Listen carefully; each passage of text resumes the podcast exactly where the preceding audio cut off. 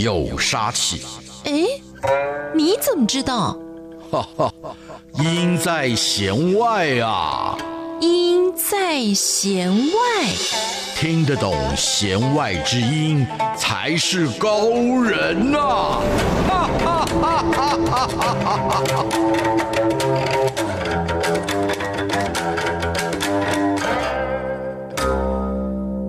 让听音乐不再只是听表面。大家好，我是谭志毅，用音乐带您走进心里面。大家好，我是戴胜峰。让我们一起来进行今天的弦外之音。今天这一集节目呢，在做之前，我自己一个人充满了非常大的期待感。哎，怎么说呢？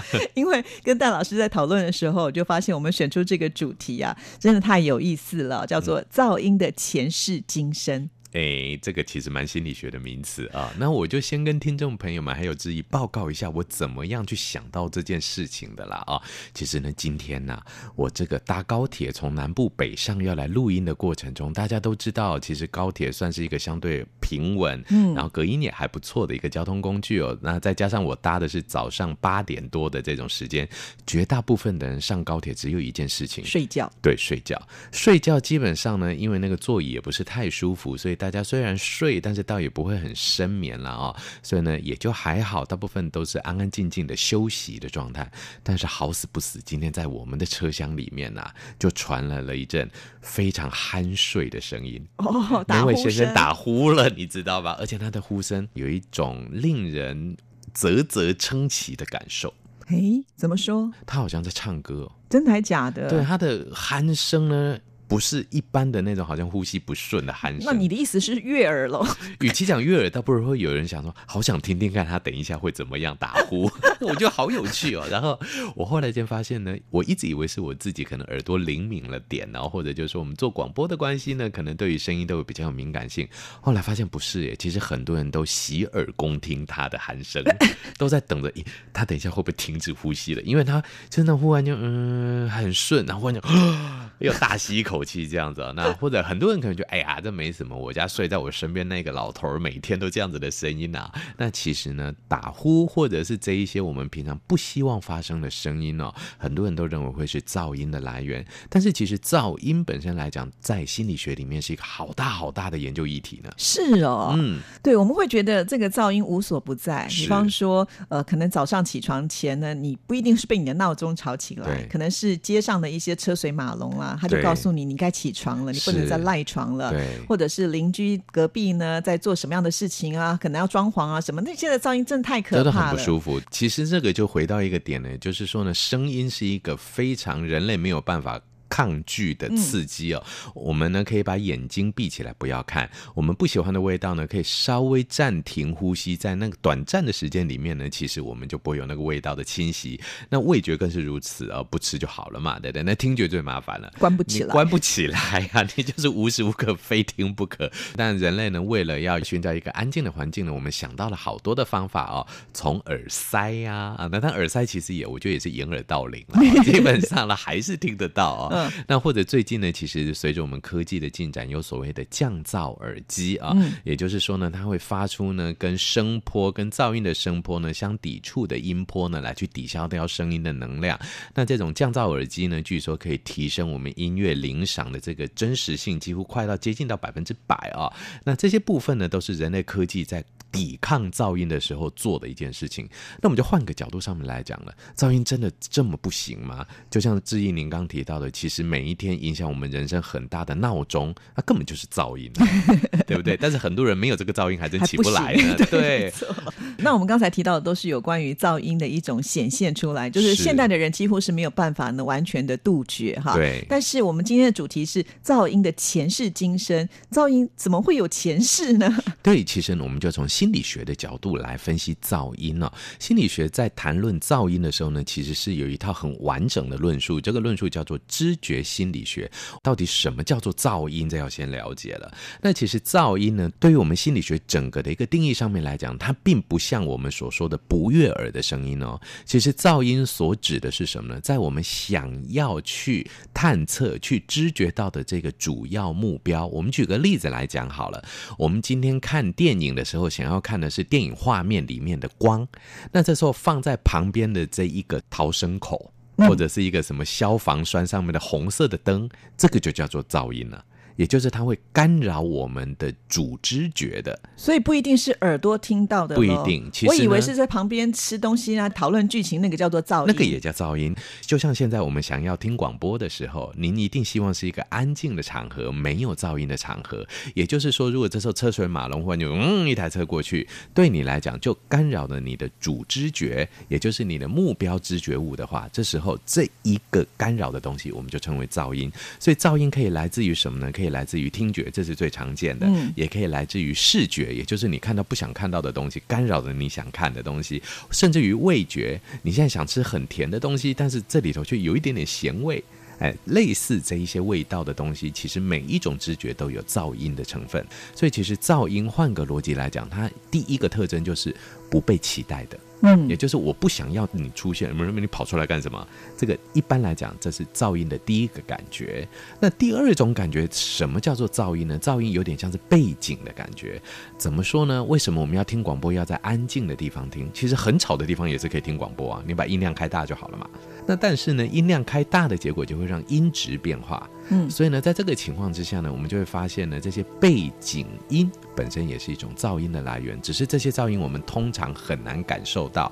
举个例子来讲，比方说我们开冷气的这个中央空调的呜，很低沉的，永远不会改变的，那这种其实也是一种噪音的存在哦。所以呢，其实噪音就变成两种来源，第一个就是不被你期待的。干扰到你的主知觉的。第二个就是呢，虽然也不被你期待，其实它对你一点影响都没有，它就是摆在那边像背景一样。这些也是一种噪音。所以这两种噪音的呈现呢，就带来了两种对于我们心理历程完全不一样的影响。是，所以这个噪音呢，既然我们赶不走的话，可能就要把它当做是我们的好朋友，想办法把它转变，是或者利用它。是因为我们刚才提到有很多的噪音是来自于大自然，可是大老师，你有没有发现，在我们听的很多情境音乐当中呢，都是放了很多大自然的声响，比方说呃这个潺潺的溪水声，或者是虫鸣鸟叫声啊，甚或是呢下雨的声音，都会让我们觉得好像心情可以平静。那为什么我们平常生活当中听到的这些背景音乐，却让我们变得心情烦躁？对，所以我觉得很重要的就在于心情这个点呢。各位听众朋友们呢，都有听过一个中国的古诗。诗词啊，也就是这个雨打芭蕉啊，嗯、对不对啊？当我们今天心情愉悦的时候呢，这个雨打芭蕉听起来就像是一个跳舞的音乐的感觉；但在心情烦闷的时候呢，雨打芭蕉就越打心越糟啊，对啊，那种感觉呢，就会让你觉得那是一个非常焦躁的，甚至是一个非常悲伤的感受性。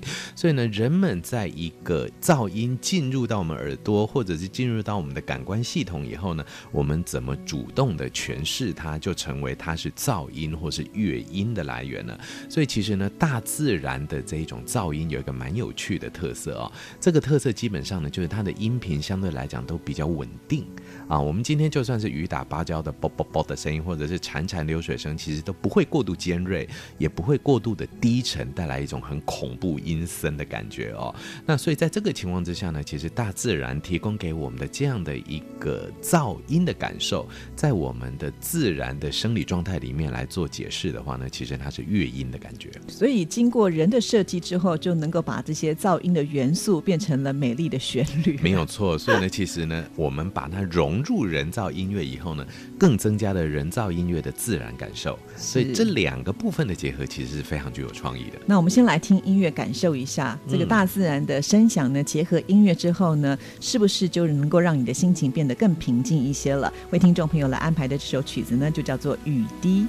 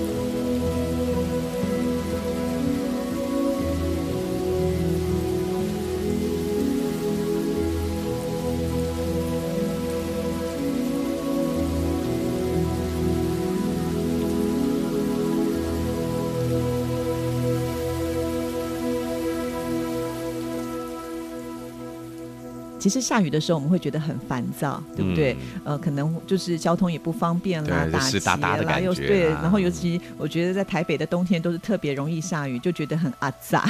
对，听到这样的音乐的时候，你会觉得哎，好像雨也没有这么的讨厌了，也好奇怪。对，而且呢，甚至你还可以感觉到雨滴似乎是有节奏感的。是啊、呃，不过呢，讲到雨这个，真的哦，对于北部的朋友们来讲，整个冬天湿哒哒的感觉很不好。但是对于我们在南部生活的来讲啊，我已经有接近五个月没有听到雨声了。因为现在南部大缺水、啊，对，都不会下雨。嗯、对我听到的雨声，其实我也很害怕。前几天我听到我家的浪板滴滴滴滴的有这种雨的声音，第一个反应我就惊喜的醒过来了，耶，下雨了。第二个反应不对啊，怎么出太阳了？就发现是水塔漏水。所以呢，各种不同的声音呢，它在呈现的过程中呢，的确会带给我们非常不一样的情绪感受。是，因此我常常觉得啊，这个噪音对我们来讲也未必是一件坏事情，因为既然呢，我们躲不掉它，就要跟它和平共处嘛，没错。甚至呢，我觉得用刚才戴老师说的心情上的一个转换，我记得我们之前曾经做过呃一集节目，就是噪音它还能够帮助我们在学习的专注力呢。没有错，这个就是我们接下来要提到非常有趣的部分哦。这种呢，我们把它称之为是一种具有功能性的粉红色的噪音啊。什么叫做粉红色的噪音呢？其实就是在这种噪音的呈现的情况之下呢，反而会让我们摒除更多原先有可能影响我们的一些杂念，或者就是我们的专注力啊、哦。最常见的，我不知道志毅，因为我们是做广播的啦啊，尤其志毅，我想您的工作一直以来都是做广播的。那但是像我来讲好了哦，我平常还是要做研究啦、写论文啦、准备一些课程资料的时候，我就有一个很有趣的习惯，我还真的蛮喜欢放个音乐在身边。嗯，那这时候大家就会觉得，戴老师你放音乐在身边，这很奇怪呀。这时候不是应该很专注的读论文吗？但是其实呢，在读论文的过程中，这是一个我们叫做呃理性的啊，或者一个逻辑的一个思辨过程。这时候呢，听觉的占用，也就是说呢，我们用一些悠扬的乐音来占住了这个知觉系统的话呢，反而能够更让我们把所有的注意力集中进去。那戴老师，你平常在研究的时候都听哪一类型的音乐呢？哎，其实蛮有趣的，我很喜欢听的是呃韦伯的音乐剧。真的还假的？那还有歌词，而且是高低起伏。但是反正我听不太懂嘛。啊，对，因为我留日的这英文没有那么的好了啊、哦，但但约略听得懂。另外一个角度在哪里呢？其实我声音量不能调的很大哦，也就是在一个低音量的状况之下。你是不是怕孤单的人啊？希望热闹一点。至少身边有人的声音。对，如果是忽然间没有人的声音，好像其实会怕。像我个人来讲，人格特质上就真的会蛮喜欢身边一直是有人的啊。啊，我知道，因为当时你一个人在日本求学，应该还蛮孤单的，嗯、所以你希望要有那个人的温度。是没有错。其实呢，在这样的一个感觉的时候呢，我就会发现有一点点人的声音在身边的时候，反而增加了我的注意力，增加了我的专注力，让我更专注于按照那个节奏来读论文。哦，我懂了。哦、也就是说，其实你得到的是一个安全感，是，然后你就可以专心做你现在想要做的事情。而这种噪音呢，就具有一种让我们注意力提升的功功能。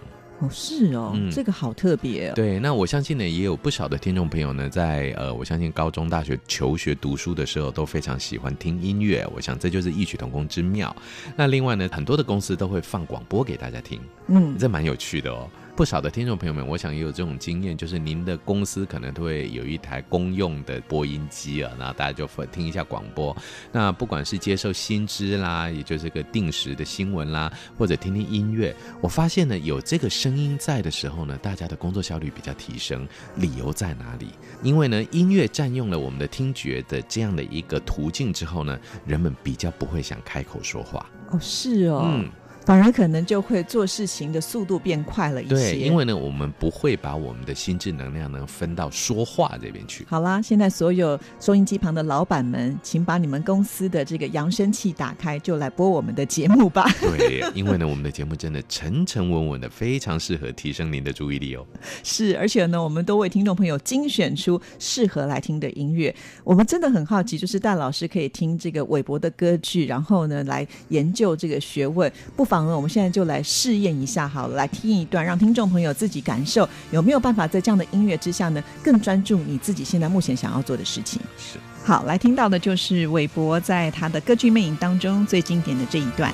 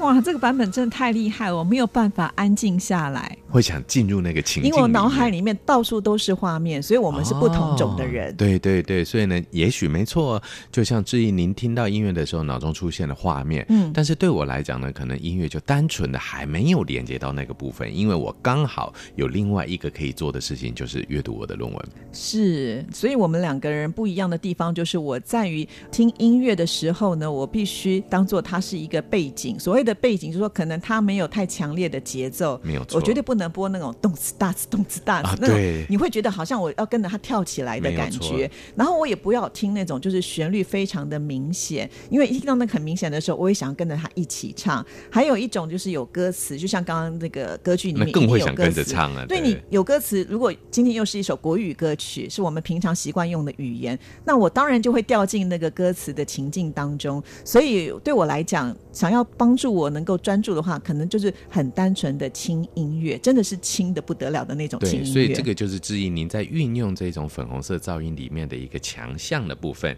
也就是让它成为背景。哦，对，那我们就会发现呢，在心理学的知觉感应的历程里面呢，被放在背景上面的这个主体会更容易凸显出来。所以呢，如果我们今天呢用轻音乐来衬底的时候呢，其实我们今天在做决策啦，或者我们今天在做一些认知运作的时候，这样的一个能力更能够被凸显出来，因为它是走两个不一样的途径。对，嗯，所以这样子的一个背景音乐的选择，其实非常具有个人性，也非常的具有一种推荐的感觉。是。也许不喜欢听音乐的人会觉得，哎，连这个轻音乐对他来讲都是一个噪音。但是懂得运用的时候，它反而会帮助你去增加你现在想要做事情的一个专注力。对，因为呢，它能够帮我们把其他不想要的一些杂念，其实蛮有趣的哦。就像刚志毅你提到，你在听轻音乐的时候比较容易专注嘛，对不对？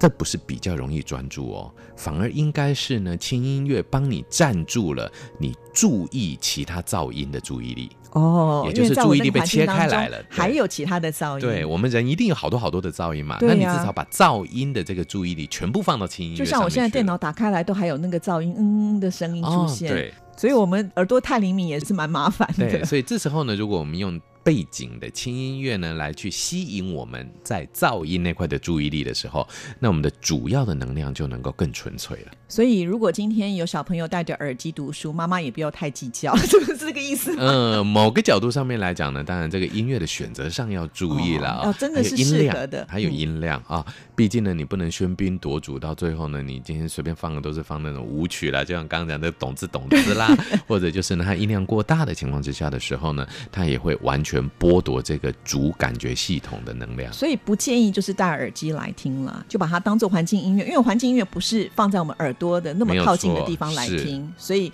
呃，就建议大家，如果你希望能够把噪音变成是一种能够帮助你专注力的提升的话呢，就还是放着稍微远一点的距离，那个声响，为情境的一部分。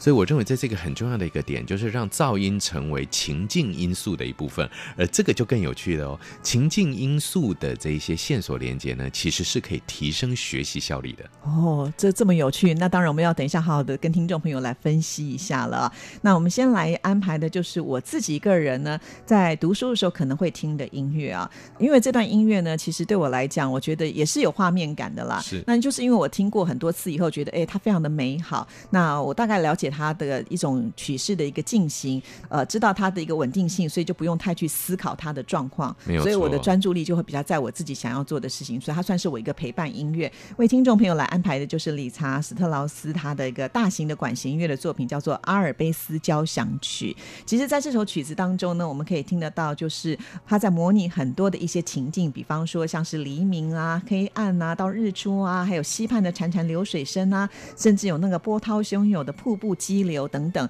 其实这个就好像我会置身在那样子的一个纯净阿尔卑斯山的一个感受，所以每次当我自己真的想要有点呃声音陪伴，那又想要做我自己想要专注的事情的时候，我就会用这样的音乐来陪伴我，给听众朋友参考一下喽。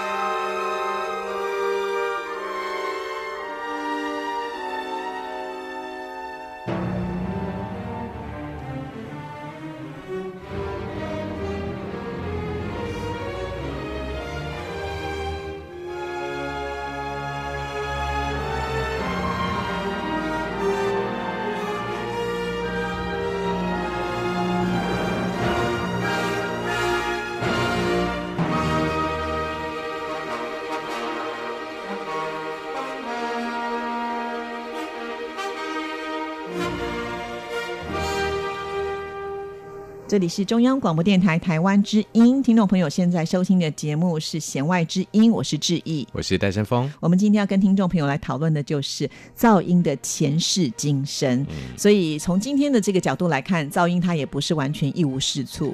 对，其实呢，噪音呢，它对于我们的注意力的集中，如果我们好好的运用的话，反过来做的话，其实它是一个很好的工具。对啊，就像我们刚才提到了，每一个人可能适合的这种专注力的音乐是不一样。像戴老师跟我就是截然不同的。没有错。嗯，戴老师呢是要有这个人的声音，要有温度的。那我比较偏向就是一个乐器型的演奏，最好呢就是离我稍微远一点点，不要那么的贴近，不然呢我就会掉到他那个音乐的情境里头去。对，所以其实呢，哎，我们就回到这个点哦，就像我听的。这个音乐虽然我喜欢人声，但是人声不能让我理解，一定也是拉得远一点点，声音小一点。至于您听的音乐呢，也不能让你掉到那个情境去。我们可以在阿尔卑斯山，或者是我们今天在那个情境里面，但是呢，我们不能让自己忽然间心野到说算了，不做事了，直接买机票走人嘛，对不对啊？不能那么的吸引力。是是是，这就是其实这是噪音最有趣的运作的点。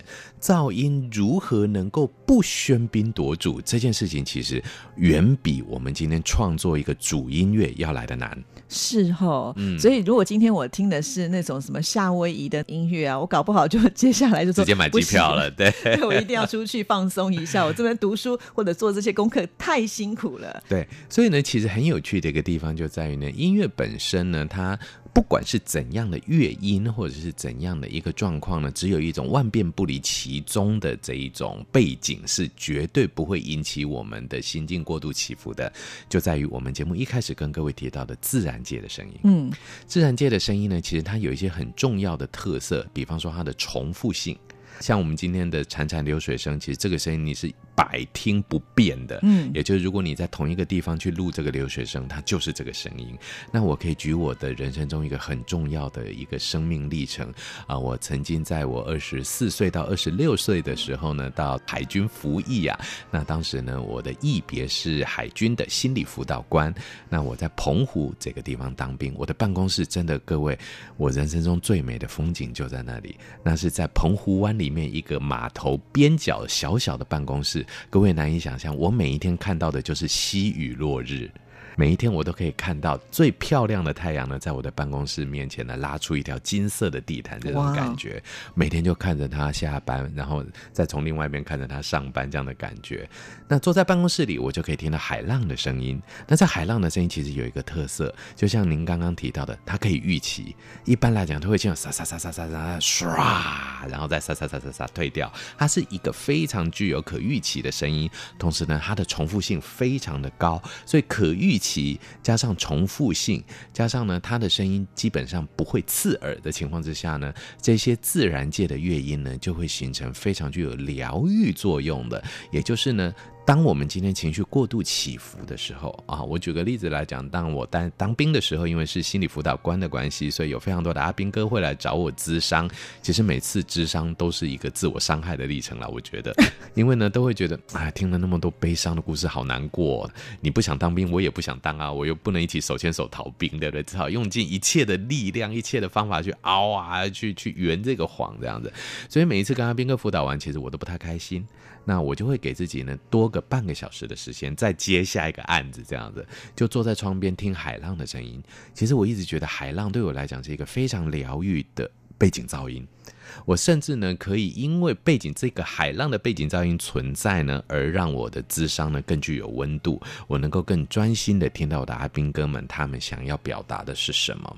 所以其实整个历程中间呢，就让我去深刻的感受到，我们如何选择一个自己非常能够。专注的吸引到我们自己注意力的噪音，这是一个非常重要的降噪音的好方法。是，所以海浪声从某个角度来看的话，它就是一个噪音，对不对？它的大小声你也不能够控制，没有错。可是赋予它情境之后，它的力量就变得非常的大，没有错。那我这样解释不晓得可不可以？就是阿妹有一首歌曲非常的有名，就叫做《听海》。对，那就是我那个年代的国歌啊。尤其他在前奏的时候就有那个海浪的声音，那真的好感动的感觉啊。对，会不会也是因为有了这样子的一个元素，导致这首歌曲呢这么的受欢迎？呃，大家也都知道，它就是一种感情疗伤、非常疗愈的一首歌曲。没有错，其实呢，我们听到海这样的一个名词的时候，绝大部分都会有我们去看海，我们去看海。而听海这首歌是第一次把海成为听觉的一个意象。哦，难怪这首歌曲这么的成功哈！是，只用了一个不同的感知去把这首歌曲呈现出来之后，整个效果就彰显出来了。没有错。好，那我们现在就来听这首《听海》。写信告诉我，今天海是什么颜色？夜夜陪着你的海，心情又如何？灰色是不想说。蓝色是忧郁，而漂泊的你，狂浪的心停在哪里？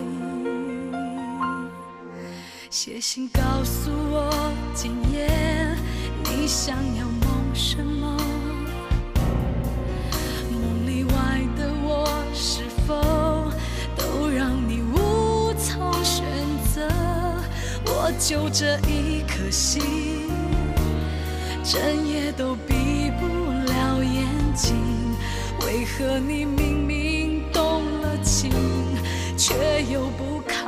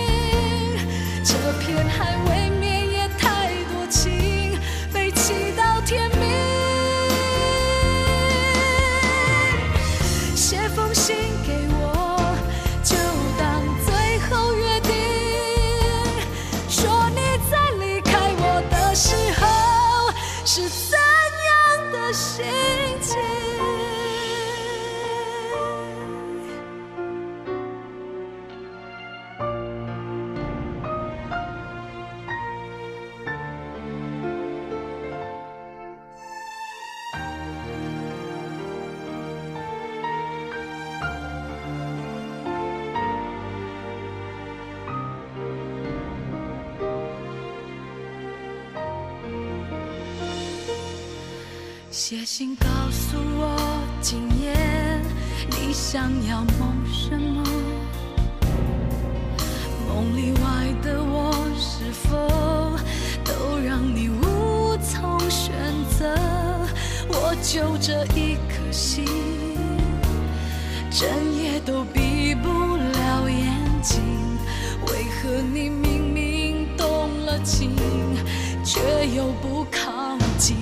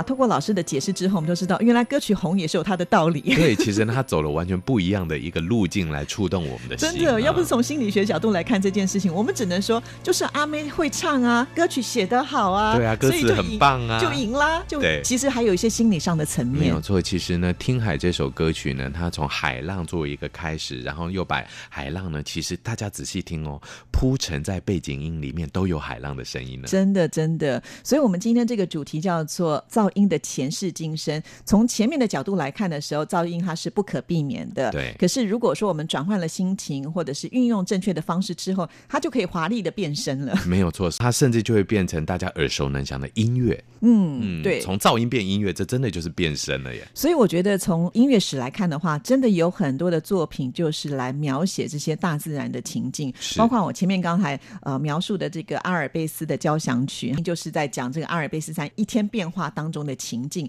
把这些风景呢通通写在这首音乐里。那今天接下来我还要来播一首曲子，我觉得每次一听必感动，但是他没有办法来帮助我就是专注力，因为我一定会掉入他的情境的一首曲子，嗯、我反而会把它当做是一首，就是我可能要去做某些很重要事情之前，来给我自己一些鼓励的作品。哎，所以这个也是有噪音，所谓这样的一个说法哦。怎么说呢？它是一个增强的线索，哦、支持的线索。是哦，对，也就是说呢，当这种音乐出现的时候呢，就像志毅您刚刚提到，您可能想做一点什么决定，做一点什么行动的时候，你做听了这个音乐啊，那我们就会发现很有趣的这种仪式型的音乐。那其实它不见得一定要存在啊。最常见的就是什么呢？我们去看纸棒的时候，那种比赛的时候呢，那都有很多在那边敲敲打打啦，很激烈，很激烈。对，那个其实呢，对于我们的运动员来讲，它本身就是一个激励的背景噪音。哦，而这种背景噪音呢带来的激发效果呢，反而是专注力的提升。可是我不是这一套哎、欸，我不是那种乒乒乓乓，然后敲锣打鼓型的，嗯、我反而它是很旋律性。但是这个音乐太感动我了，一听的时候呢，我就觉得好吧，我的人生还是有希望的。对，就是会把你的这个动机整个拉对，那个光明面就会呈现出来。嗯、这是史麦塔纳的交响诗《我的祖国》第二乐章当中的莫尔道河。我想这首曲子是很多听众朋友一听都会非常有感觉。那个声音一下之后，好像眼泪都快要掉下来了。其实这首曲子，我想应该是他们国家的一首爱国歌曲吧。我在想，早期的爱国歌曲真 走入很心里头。对，因为它表面上就是一个交响曲，是一个很古典化的音乐作品。但是呢，它这首曲子的旋律就是很清楚的把莫尔道河的这个河岸的风光啊，还有人民的一些行径，都是用很音画式的方式来呈现。尤其呢，我们可以听得到，就好像那个河水啊，它在起伏，还有奔腾，还有那种宽度的流动的表现，让我觉得，呃，这个河呢，它是非常的有生命力的。对，也就是呢，听完了有生命力的这种力量的歌曲之后，就让我会有更多的活力，想要做这件事。是整个动机被提升的感觉。对对对对对，我觉得这是一个非常重要的音乐的功能。是，这算是我个人的一个私藏的歌单，但是我很愿意分享给所有的听众朋友。跟我的听海有异曲同工之妙哦。那我们现在就来欣赏这首曲子，同时也请老师帮我们做一个结论吧。好，我觉得呢，呃，今天我们谈到噪音呢、哦，可能也许不少的听众朋友在一开始听到这个节目噪音，那我干脆这一集关掉，不要听算了，不知道会有多吵，对不对啊？其实呢，我们今天真的呢，一心大家的耳目啊，也就是说呢，其实噪音不见得是负面的东西，嗯，也不见得是不好的东西。适度的运用噪音，会让我们想要听的乐音呢，更加的纯粹。其实噪音在心理学上本身就有净化我们的知觉系统这样的一个功能，我觉得这是一个非常有趣的现象。希望各位听众朋友们一起来欣赏我们的音乐。好，那我们今天的节目呢，就要在这一首莫尔道河的乐声当中跟您说声再见了。谢谢您的收听，祝福您，拜拜，拜拜。